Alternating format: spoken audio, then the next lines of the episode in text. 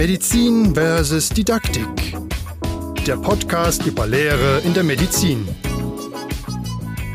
Willkommen zurück bei Medizin versus Didaktik. Wieder für euch da Robert Kleinert und Tim Peters. Herzlich willkommen. Heute haben wir uns ein ganz aktuelles Thema rausgesucht, nämlich die Approbationsordnung. Hier gibt es nämlich einen neuen Referentenentwurf. Die ist ja schon seit mehreren Jahren jetzt in der Novellierung, in der Überarbeitung. Und wir beginnen mit einem kleinen Rückblick und was bisher geschah. Tim. Ganz genau. Wir beginnen mit einem Rückblick, aber erst einmal nochmal an dieser Stelle vielen Dank an Michael Gröning und Lina Horstmann für diese wirklich genialen Einspieler, die die beiden immer produzieren. Ja, vielen Dank, wirklich. Genau. Ein kleiner Rückblick, was bisher geschah. Das ist nämlich die Entwicklung der neuen AO ist nämlich ein bisschen komplizierter. Grundsätzlich die Approbationsordnung, nochmal für die, die es nicht wissen, ist quasi der bundesgesetzliche Rahmen für die Medizinerausbildung in Deutschland. Und die ähm, wird alle, weiß ich nicht, Dekaden immer wieder überarbeitet, je nachdem, wann was so anliegt. Und die letzte Fassung war, ich glaube, von 2003. Die wurde nochmal in Kleinigkeiten an manchen Stellen geändert, aber so im Wesentlichen war die bestehend seit 2003. Und dann gab es eben jetzt schon ab 2017 ungefähr Tendenzen, dass es nochmal einen kompletten Neuaufschlag gibt. Das fing an mit dem Masterplan 2020 vom Wissenschaftsrat, diesen paar Thesen aufgeworfen haben, wie das Medizinstudium künftig aussehen soll. Da, das hat auch für gut Trubel und Diskussion äh, gesorgt, was ja eigentlich immer ganz gut ist, wenn die Debatte ein bisschen hitziger geführt wird. Da waren viele gute Ideen drin. Manche Sachen wurden dann aber auch gesagt, sind eher unrealistisch und so. Und dann hat sich das Ganze dann gefestigt in einem ersten Arbeitsentwurf äh, zur neuen ärztlichen Approbationsordnung. Das war 2019. Das ging dann weiter in einen Referentenentwurf 2020. Aber auch daran wurde nochmal weitergewerkelt und jetzt haben wir eben seit äh, Juni 2023 äh, den überarbeiteten Entwurf vorliegen. Das ist immer noch ein Entwurf, also wir sprechen hier über ein ungelegtes Ei, aber es ist so, dass man aus verschiedenen Stellen hört, dass das wohl relativ ungefähr das ist auch eine schöne Aussage, relativ ungefähr so äh, durch. Bitte nicht so konkret. ich rede mich hier um Kopf und Kragen. Äh, ungefähr so durchkommen wird. Ich wollte auch das auch noch quasi einfügen. Ähm, das, äh, Im Verlauf ist das jetzt so, dass gerade Stellungnahmen der Fachgesellschaften eingeholt werden. Dann geht's es nochmal an die Länder, an die Gesundheitsminister und die entsprechenden Ministerien. Und dann sollte das so Ende des Jahres, ist so geplant, irgendwann dann äh, umgesetzt werden als Bundesgesetz. Geplantes Inkrafttreten, wenn es denn so kommt, ist Oktober 2027 und also es ist noch ein paar Jährchen hin, aber die Änderungen, so viel sei schon vorweggenommen, sind nicht ohne. Und die mhm. brauchen so viel Zeit auch im Vorlauf, damit man sich darauf ähm, einstellen kann. Gerade, sage ich mal, etwas tradiertere Studiengänge werden damit Späßchen haben. Mhm. Absolut. Ja. Äh, bevor wir jetzt anfangen und das ganze Ding gleich so ein bisschen auseinandernehmen, äh, Robert, warum haben wir eigentlich eine AO? Also soweit ich weiß, äh, Lehrer haben sowas nicht oder weiß ich nicht, Theologen haben wir auch nicht oder Sozialwissenschaftler. Warum gibt es denn dafür jetzt ein bundeseinheitliches Gesetz, was so unfassbar viel vorgibt? Also erstmal, man kann ihn ja online nachlesen. Also mhm. erstmal noch für alle Hörer, das glaube ich ganz spannend. Das ist jetzt nichts Geheimes, sondern der ist ja. direkt der erste erst das erste Ergebnis bei Google, wenn man da einfach Approbationsordnung. Genau. Ähm, Ach, und da auch noch ein Hinweis. Mhm. Wir setzen zu jeder Folge, das haben wir, glaube ich, bisher ein bisschen versäumt, darauf hinzuweisen, immer in die Show Notes mhm. entsprechende mhm. Literatur, Links rein. Mhm. Wir versuchen immer Sachen zu finden, die auch kostenlos sind, die man einfach über ein paar Klicks erreichen kann. Also immer mal wieder in die Show Notes der Folgen gucken. Da findet ihr, wie jetzt auch hier, entsprechende ähm, Unterlagen und Verlinkungen. Ja. Gut, aber. Das Dokument hat eben den Charakter, dass es, glaube ich, die Qualität sichern soll, und zwar auf, auf Bundesebene. Mhm. Da wird ja relativ klar reguliert, was, welche Voraussetzungen man erfüllen muss, um zum Beispiel ins Studium zu kommen. Und dann geht es eben weiter, welche Voraussetzungen die Universitäten dann erfüllen müssen, ähm, wie die Unterrichtseinheiten verteilt sind. Also da wird mhm. alles relativ stark reguliert und in der neuen in der neuen Fassung noch mehr als vorher, habe ich zumindest so den Eindruck. Ja, auf jeden Fall. Und das ist einfach, glaube ich, eine Qualitätssicherung, denn am Ende müssen wir Ärzte und Ärzte haben, die eben mit Patienten arbeiten und mhm. da brauchen wir eben einen gewissen Qualitätsstandard und ich glaube, das ist die Hauptidee und dann es ist wie immer in solchen Dokumenten, glaube ich, dass sie natürlich sehr groß werden und sehr aufgeblasen mhm. werden, weil natürlich das am Ende ja dann auch eine Rechtssicherheit hat. Ne? Ja, man sieht es ja im Grunde auch bei anderen Berufen, die mit Patienten oder dem Gesundheitssystem zu tun haben, die haben halt alle mhm. bundeseinheitliche gesetzliche Vorgaben. Klar eben, ne, weil man da einfach mit vulnerablen Personen mhm. zu tun hat und man vermeiden will, dass, die, dass denen was passiert, dass die entsprechend geschützt sind und, und dass man das auch nicht regionalen Unterschieden überlassen kann. Mhm. Dafür ist es einfach zu wichtig, genau. Ich fand übrigens bei der, also bei dem Entwurf, ich fand das Beste war, es wurde die Einleitung gemacht, ein paar Ziele beschrieben und dann stand da im Alternativen Doppelpunkt keine. Ja. Punkt. Fand ich super. Würde ich auch gerne in Zukunft bei Forschungsprojekten oder Drittmittelanträgen oder so genau so schreiben. Ja, ja. Fand ich großartig. Oder Therapievorschlägen. Ne? Ja. Ist, äh, Im Alternativen keine. Punkt. Genau. Und weiter. ja. Aber vielleicht, was war denn so für dich die, die größte Veränderung? Oder die, oder die auffälligste, wo du sagtest, so, wow, was denn das?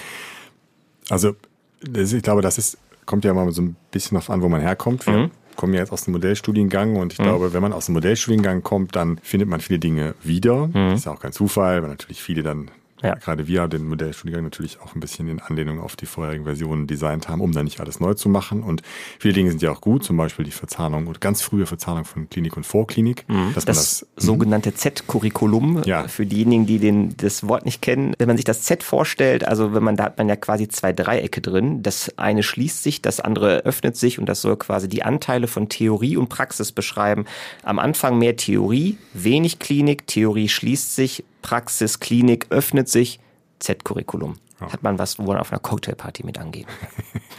Und ich glaube, viele gehen da mit, äh, gerade die vielleicht noch nicht in diesem ähm, Modellstudiengang waren oder vielleicht die auch vor zwei oder drei Jahrzehnten studiert haben. Ähm, das Studium nach dem Physikum hat sich ganz anders angefühlt als das Studium vor dem Physikum. Das mhm. waren zwei vollkommen unterschiedliche Dinge. Ja. Und das ist natürlich, finde ich, ein echter Vorteil, dass man das von, von vornherein macht, dass man auch von vornherein früh Patientenkontakt haben soll, so wie wir es ja auch hier in Bielefeld machen. Mhm. Das hat mich nicht überrascht, aber ich finde es sehr, sehr positiv, sagen ja. wir mal so. Ja.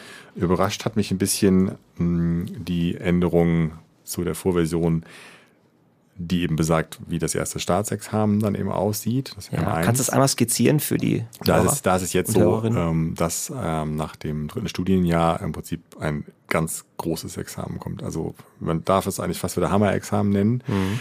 Und das war ja ursprünglich etwas anders angedacht, dass man mhm. eben, so wie wir es auch momentan natürlich machen, eben nach vier Semestern ein schriftliches Examen macht und dann nach sechs Semestern dann eben ja, ursprünglich eine Parcoursprüfung, also praktische Prüfungen und das wird eben jetzt zusammengezogen in ein ganz großes Examen. Mhm. Und da habe ich auch schon aus mehreren Fachgesellschaften und auch aus der AWMF, das ist die Arbeitsgemeinschaft der wissenschaftlichen medizinischen Fachgesellschaften, die ist, ist relativ prominent, die haben auch die ganzen Fachleitlinien, also es ist eine sehr ernst äh, zu nehmende ja. ähm, Vereinigung, die kritisieren das auch ähm, mhm. massiv. Und auch aus anderen Ecken habe ich das schon gehört, dass das sehr, sehr kritisch gesehen wird. Ich weiß nicht, wie du das siehst. Ja, ich sehe es auch ähnlich. Also ich finde, die, ich, ich finde, in der Lehre trauen sie sich viel. Bei den Prüfungen sind sie sehr zurückgerudert zu dem, was vorher so im mm. Umlauf war. Mm. Wir haben jetzt nach dem sechsten Fachsemester haben wir jetzt eben, wie du sagst, die, die Prüfungen zusammengezogen. Dann haben wir nach, im, nach dem zehnten Semester haben wir jetzt äh, eine rein schriftliche Prüfung. Ja. ja.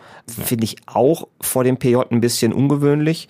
Und dann haben wir im M3 haben wir zwar eine Prüfung am Patient, am Patientin, also nach dem PJ, und dann noch eine ja mündlich praktische, also eine mündliche Prüfung im Wesentlichen. Ähm, das ist nicht so ganz anders als früher. Ich finde schade, dass sich, dass die Stationprüfung, Parcoursprüfung oder OSCI-Prüfung, je nachdem wie man es nennt, also wo man so in, wo man so als als Prüfling durch viele kleine Stationen geht und da praktische oder theoretische Skills demonstriert oder Kommunikation, also dass die überhaupt nicht mehr da drin sind. Die haben sie ausgelagert. Mhm. Die befinden sich jetzt quasi äh, sogenannte Formulaturreifeprüfung. Mhm. Dann macht man nach dem vierten Fachsemester quasi so eine im OSCI oder Parcoursprüfung und gilt dann als, wenn man die als Formulaturreif und kann in die Formulaturen gehen und, ähm, und vor dem zehnten Fachsemester ist eine Parcoursprüfung angedacht, wo man dann PJ-reif ist. Und die Idee finde ich auch nicht schlecht. Es machen ja auch manche Standorte jetzt schon so, dass die diese Reifeprüfungen haben und finde ich jetzt auch gar nicht verkehrt, weil das die praktische theoretischen Fertigkeiten mit den Einsätzen in der Praxis verknüpft. Aber trotzdem irritiert oder hat mich irritiert, dass sie zurückgeschreckt sind, wie es vorher gedacht war, dass man eine, eine Osteo- oder Parcoursprüfung im Staatsexamen, insbesondere im M3, also nach dem PJ ja, verankert, ja, ja. wie das die Schweiz macht. Die Schweiz macht das jetzt seit, ich glaube, weiß ich nicht, neun Jahren oder so. Das funktioniert. Das ist sehr aufwendig, gar keine Frage. Das ist aufwendig und teuer.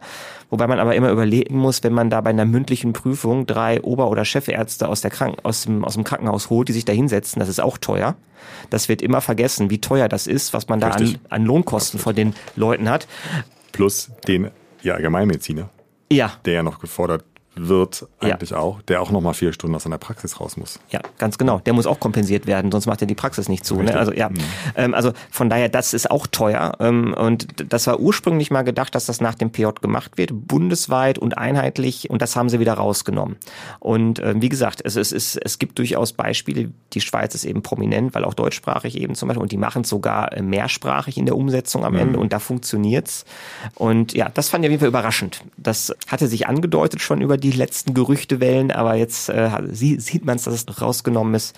Ich finde aber trotzdem gut, dass diese Formulatur und PJ-Reife praktischen Prüfungen quasi, dass die trotzdem verpflichtend drin stehen, dass sich da kein Standort mehr drum rumdrücken kann. Also jeder Standort muss jetzt zwei im Oskis mindestens anbieten. Da kommt keiner mehr drum rum. Und das finde ich gut, weil das ist einfach ein State-of-the-Art-Instrument. Von. Prüfungen neben mündlich und schriftlich ist es einfach das praktische Instrument. Ja. Absolut. Ja. Ja. Ja, spannend fand ich noch die äh, Reduktion der Vorlesungszeit. Ja. Und gleichzeitig eben unterstützend durch Blended Learning, also durch Ja. vorbereitende Lehran Lehr-Lernangebote. Das verknüpft man ja häufig mit, mit digitalen Angeboten.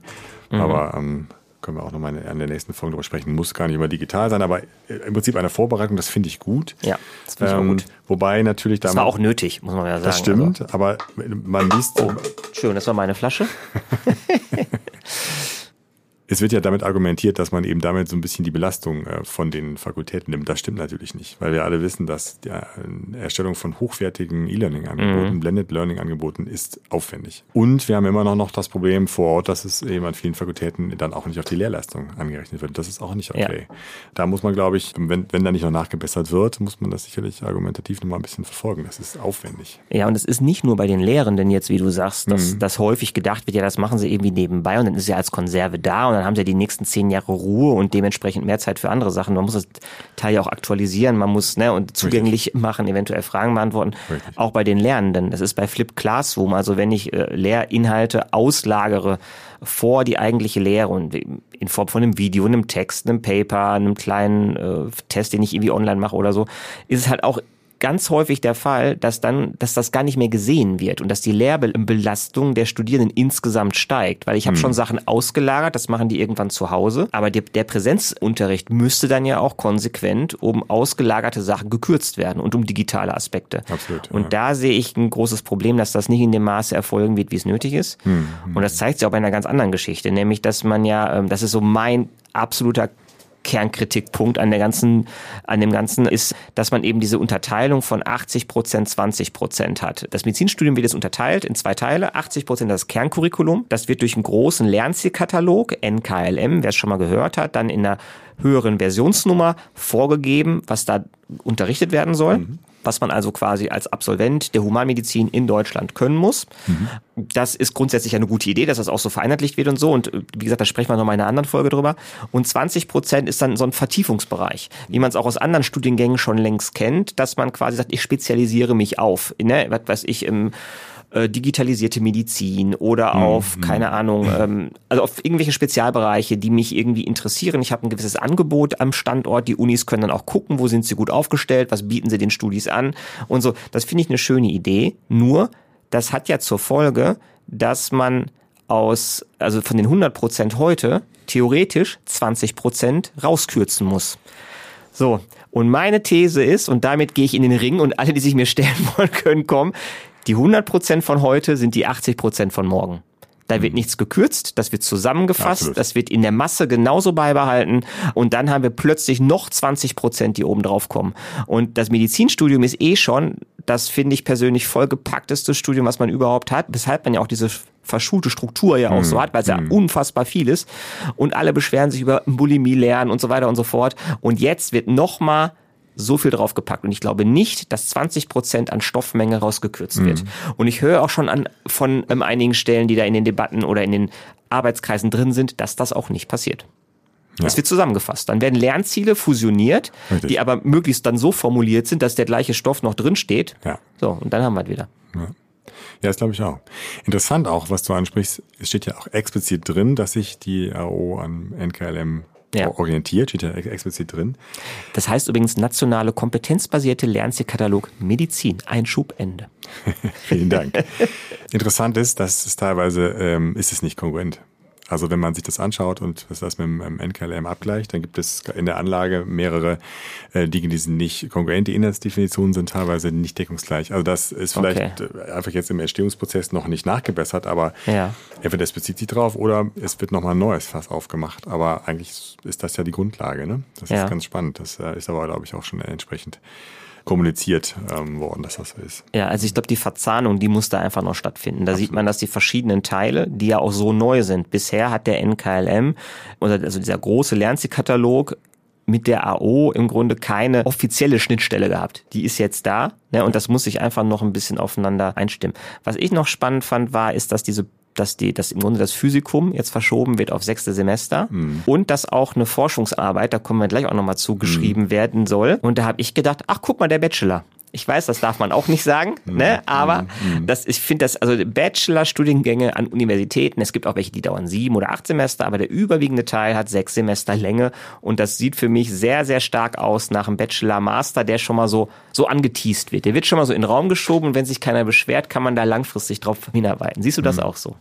Soweit habe ich tatsächlich gar nicht gedacht, Okay. aber ja, das ist äh, auf jeden Fall was, worüber man nachdenken muss. Ich glaube, dass es eine, eine riesen Herausforderung für die Lehrenden wird. Denn es Ja. ist ja relativ starr, wie es da drin steht. Ne? Ja, es sind ja ja, mehrere ja. Blöcke. Und das ist vielleicht parallel zu anderen Studiengängen so designt worden oder Mhm. weil das gibt es natürlich in der Chemie, Physik gibt es das natürlich, diese Praxisphasen, aber wir haben hier einen ganz gravierenden Unterschied. Bei Studierenden in diesen Fächern, die sind gewohnt im Labor zu arbeiten. Die brauchen nicht so viel Anleitung. Ja. Die sind ohnehin viel im Labor und Mhm. Also ähm, jetzt auch in Bezug auf die Forschungsarbeit zum Richtig. Beispiel. Ne? Und bei Ja. Medizinstudierenden, die brauchen viel Anleitung, also zumindest ein Großteil, die kommen aus einem sehr verschulten System. Und Ja. das wird ein großer Aufwand für, für die Betreuer und Betreuerin. Da kommt man nicht mit zwei, drei Stunden aus. Das wird nochmal eine Herausforderung. Absolut. Was ich bei der Forschungsarbeit auch total strange finde, da steht drin zwölf Wochen, auch übrigens das, ein, ein relativ klassischer Bachelorarbeitsumfang, ne? Also auch Mhm. Nochmal so. Zufall. Ja, es ist, Sachen gibt's. ähm, und das aber in maximal drei Teile unterteilt werden kann. Mhm. Und es macht überhaupt, finde ich, didaktisch keinen Sinn, eine Forschungsarbeit, Mhm. die ja auch sehr unterschiedlich in verschiedenen Themenbereichen oder so, in drei Teile zu unterteilen. Also alle, die eine Abschlussarbeit geschrieben haben, sei es Mhm. Bachelor, Master, postgraduiert oder auch bei einer Promotion, das machst du doch nicht in Teilen und sagst dann, okay, jetzt habe ich zwei Wochen an einer, an einer Bachelorarbeit gearbeitet, so jetzt mache ich erstmal einen Monat, gehe ich in die Klinik Vollzeit und dann mache ich das Fach, das Fass dann wieder auf. Das, das, das machst du nicht. Das, also du bist ja gerade in der Denke dann im Thema drin und dann ist, dann musst du da dranbleiben. Also normalerweise, und das ist ja bei Abschlussarbeiten auch so, und das, ich weiß, es ist keine Abschlussarbeit, es ist nur, nur eine Forschungsarbeit, aber normalerweise sind so Zeiten immer unterbrechungsfrei. Und das hat mich sehr gewundert. Klar kann man sich Modelle überlegen, wo ich sage, okay, die machen eine Erhebung und dann dann können die anschließend das auswerten und dass ich über solche Sachen so eine Art, so eine Art Zwangspause dann argumentiere oder begründe. Aber äh, also ich finde ich finde es ungewöhnlich. Ich hätte das am Stück deutlich, aber wahrscheinlich ist es auch einfach gar nicht möglich, wenn man die ganzen Formulaturen, Pflegepraktikum und, alles, und noch so alles so mitdenkt. Ja. Ich, keine Ahnung. Ja, das stimmt. Ja. Ähm, grundsätzlich finde ich es aber auch gut, dass die Forschungsarbeit da drin ist. Also, ne, dass, dass sowas mal da drin ist. Aber auch da ist der Punkt, den du angesprochen hast. Andere Studiengänge, sei es Natur- oder Geisteswissenschaften, die lernen von Anfang an wissenschaftliche Methoden, selbstständiges Arbeiten, ab dem ersten Semester in einem sehr großen Umfang auch. Ja, ja, Und das absolut. ist bei uns nicht der Fall. Und da ist auch gar kein Platz für. Nee, Also, ne, also man müsste wirklich dann viel Zeit nehmen. Ich meine, die Leute, die das unterrichten, die haben es alle drauf. Ne? Also das ist ja nicht das Problem. Also Ja, die klar. Lehrenden, die, Ja. hat, die, die hat man ja. Absolut. Ne? Aber das, aber ich weiß gar nicht, wo das zeitlich alles hin soll. Also um wirklich gute Sachen dann da rauszukriegen, die auch nicht frustrieren beim Erarbeiten. Mhm. Wir kennen es ja aus vielen äh, medizinischen Promotionsprozessen, dass die Leute sagen, ich mache hier 90 Prozent zum allerersten Mal. Ich habe noch nie recherchiert, ich habe noch nie einen größeren Text geschrieben und dann direkt die Promotion. Und Ja. da wird es dann direkt die Forschungsarbeit sein. Klar, nicht so hoch wie die Promotion, gar keine Frage, aber ob das so Ja. durchgeht. Wie gesagt, grundsätzlich finde ich es gut, aber da sehe ich ganz viel Umsetzungsknatsch. Ja. Was mir auch noch aufgefallen war bei den Prüfungen.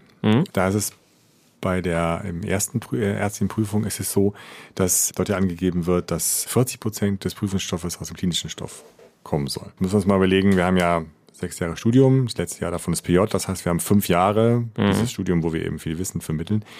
Nach über der Hälfte haben wir 60 Prozent theoretischen Stoff, immer noch. Zahn, das verschiebt sich ja. Wir hatten früher nach dem Studium, äh, nach dem Physikum hatten wir zwar 100 Prozent, aber dann sind wir sozusagen nach, sind wir in die zweite Hälfte unseres Studiums gegangen und hatten dann äh, noch zwei Jahre dafür Zeit. Also was ich damit sagen will ist, der Anteil der, der, der theoretischen Fächer ist nicht weniger geworden. Nee, nee, nee, absolut nicht. Ja, aber das ist ja das eigentlich, was in der Einleitung steht. In der Einleitung steht die frühe Verzahnung und das ist ja, das ist mir, war mir aufgefallen. Und was man sagen muss, wir haben dann in dieser Prüfung, haben wir drei Prüfer sitzen, das ist so festgelegt, und zwar Anatomie, Biochemie und Physiologie. Mhm. Und für die restlichen 40 Prozent kommt dann ein Kliniker. Oder, ein, oder eine Klinikerin. Mhm. Der alles abdecken soll, ne? Genau. Und das ist schon, ähm, das wird eine Herausforderung. Das ist sehr Theorie, das ist sehr theorielastig. Ja, und das, und das beinhaltet im Grunde dann ganz viel des, ja, des alten Physikums, wenn man so Richtig. will. Diese ganz grundlagenfächerstarke Vorklinik, Absolut. die dann jetzt anders nochmal eingebettet ist, aber die immer noch ganz dominant ist und in, in ihrer Prägung. Ja. Ja. Ja, sehe ich auch. Da hätte man mehr wagen können. Und ich weiß, da gibt's jetzt wahrscheinlich erboste Zuschriften oder so, aber ich glaube, man hätte im vorklinischen Bereich vielleicht auch das eine oder andere kürzen können. Ne, das, das wäre jetzt eine Möglichkeit gewesen, um dann wirklich die, die Praxis dann ein bisschen stärker auch am Anfang zu fokussieren und nicht, ja, ja. Ich habe noch einen, einen Punkt, den fand ich ganz spannend und zwar die, das zeigt sich zum Beispiel bei, also das zeigt sich in der Einleitung, das zeigt sich aber auch ähm, in der bei den Formulaturen, nämlich äh, der, der ähm, öffentliche Gesundheitsdienst, dass der plötzlich so präsent ist. Mhm. Die schreiben auch, Covid hat, hat uns viel beigebracht und man hat das Gefühl, dass die Autoren, oh ja, jetzt müssen wir im öffentlichen Gesundheitsdienst. Da, da, da müssen wir jetzt schnell ran. Und das halt eine Formulatur von, also halt eine soll stationär sein, die andere soll ambulant sein und die dritte soll in einem anderen Bereich stattfinden, in Anführungszeichen, so, ne, was ich auch schön fand. Also Spielzeuggeschäft oder Kiosk oder so. Ne? Aber da ist, ist zum Beispiel ganz stark der ähm, öffentliche Gesundheitsdienst gemeint. Und da fand, das fand ich, also ich weiß nicht, wo die Formulaturplätze alle herkommen sollen. Die sehe ich überhaupt nicht. Natürlich, das Fass aufzumachen für die Leute, grundsätzlich ist ja nicht schlecht. Aber in der Masse und Menge, wie fandst du das? Also wenn du die Einleitung liest, da steht ja direkt in der Einleitung, Ja. dann, dann klingt das so ein bisschen, sorry, aber das klingt so ein bisschen so wie so Aktionismus. Also da steht Ja. ja. auf, ja, wir haben jetzt in der Covid-Pandemie viel, viel gelernt und das digital auch geht und deswegen ähm, ist auch gut, dass wir jetzt auch die digitale Medizin stärken. Ja, Ja, ja. aber wir haben in der Covid-Pandemie vor allem gelernt, dass wir diese Zeit gut mit digitalen Formaten überbrücken konnten. Ja. Wir haben nicht gelernt, dass jetzt plötzlich digitale Lehre überall geht und auch sinnvoll ist. Mhm.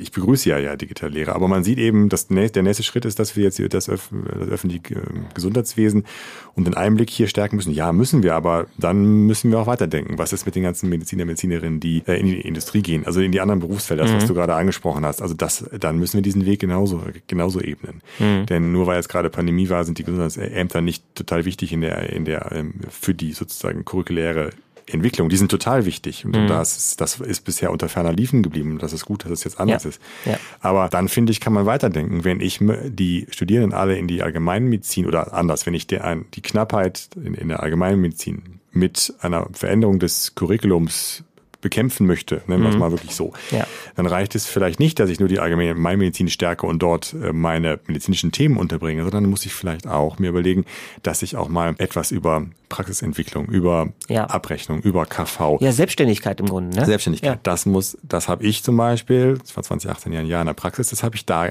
on the job gelernt Ja. und ich hatte da keine Ahnung von. Und das ist viel. Und das Ja, ist ja. aber auch, und wenn ich äh, mir überlege, als, Studierender oder auch als junger Assistent, Assistentin, diesen Schritt zu gehen, dann ist es viel leichter, wenn ich da schon mal einen Einblick hatte, Ja. weil das ist sonst, ist es wie eine Blackbox. Ja, es gibt da ja Beratungsangebote zu, aber die aber sind nicht halt universitär Nee, die sind von der Deutschen Apotheke und Ärztebank als Beispiel. ja. Ähm, und deswegen ist der Fokus in der- in der Einleitung ist super auf digitale Lehre und dann aufs öffentliche Gesundheitswesen wegen Covid, aber dann, dann hört das auf und dann hätte ich mir mehr gewünscht, dass man sagt, okay, dann lass uns doch da wirklich, wirklich in die Breite gehen. Ja, und ich glaube auch das, was du angesprochen hast, zum Beispiel dieser Fokus auf ambulante Medizin, den finde ich gut, mhm. weil ich finde, der kam bisher total zu wenig. Absolut, das war, also, das ist ein ganz starker Pfeiler des Gesundheitswesens, das spielt irgendwie kaum eine Rolle bisher, das finde ich total gut. Und der starke Fokus aber auf der Allgemeinmedizin, auch das finde ich durchaus ein Trend, der gut ist und der Sachen aufhebt, die vorher nicht ganz so gut waren, aber die Idee dahinter ist ja, die haben mehr Lehre da drin, dann werden auch mehr Allgemeinmediziner. Hm. Ne, oder Allgemeinmedizinerin. Das ist ja die Idee dahinter. Hm. Und die finde ich ein bisschen, also nur weil ich, ich etwas mehr unterrichte, hm. es werden ja auch nicht alle irgendwie Physiologen und, und Anatomen. Ja nichts gegen die Fächer. Ne? Ja, aber ja, ja. das, äh, da haben die ganz viel Lehre drin ne? und trotzdem, also die Idee, ich habe viel quantitativ viel Lehre, das heißt, da gehen viele rein in, in den Bereich, den finde ich und der der klingt da so raus. Das ist nicht so offen gesagt, aber das das klingt die ganze Zeit mit. Das finde ich schwierig. Aber trotzdem, wie gesagt, insgesamt finde ich aber gut, dass die Allgemeinmedizin und die ambulante Lehre insbesondere, dass die mal präsenter wird, auch in den äh, eben in der Formulatur und im PJ und so. Das finde ich eigentlich eine schöne Sache. Ja, das, das finde ich auch. Auf jeden Fall. Ja. Und dazu noch, noch mal direkt eine Sache. Praktisches Jahr, Quartale statt Tertiale. Robert, was denkst du? Bin ich sehr ambivalent. Also ich finde gut, dass man nochmal in ein weiteres Gebiet reinschauen kann und vor allem, dass man die, in die ambulante Medizin reinschaut. Das ist total wichtig. Mhm. Finde ich super. Wir haben eben ja eine Arbeitszeitbegrenzung oder Lehr, Lehr also wenn man sieht als Arbeit oder als, äh, als Lernen, das kann man jetzt definieren, wie man möchte, aber mhm. wir haben eine Anwesenheits Obergrenze für die Studierenden, die ist ja festgelegt. Das ist ja auch okay so, weil die müssen mhm. sich auch müssen lernen, viele müssen vielleicht noch einen Nebenjob machen. Aber dadurch ist die Kontaktzeit im PJ gefühlt sehr kurz geworden. Also mhm. es ist so, dass wenn ich selbst PJler, PJlerin in einer 1 zu 1 Betreuung habe oder hatte, dann gerade in der Chirurgie, dann bringt man denen natürlich relativ viel bei. Man probiert, dass die eben mit in, dem, in den Arbeitsalltag integriert werden. Und dann hat man gerade so das Gefühl, okay, die können jetzt so ein bisschen was, was machen, was natürlich für sie auch total motivational wichtig ist, dass sie Teil des Teams sind. Und dann gehen sie schon wieder. Ja, ja. Ähm, gerade drin, dann weiter. Ja, ne? und dann kommen die Neuen. Und das ist einerseits herausfordernd zermürbt manchmal. Andererseits ist es okay, weil dann haben die Studenten einfach auch die Möglichkeit, wirklich viel kennenzulernen. Aber sie können eben nicht so in die Tiefe gehen, mhm. was aber vielleicht auch, auch im PJ gar nicht so sein muss, denn dann ist ja bald ohnehin Examen und dann kann man sich ohnehin entscheiden. Ich habe von vielen immer gehört, dass PJ ja im Grunde sowas ist, so eine Berufsfelderkundung, nennen wir es mal so, um diesen Schein aufzugreifen.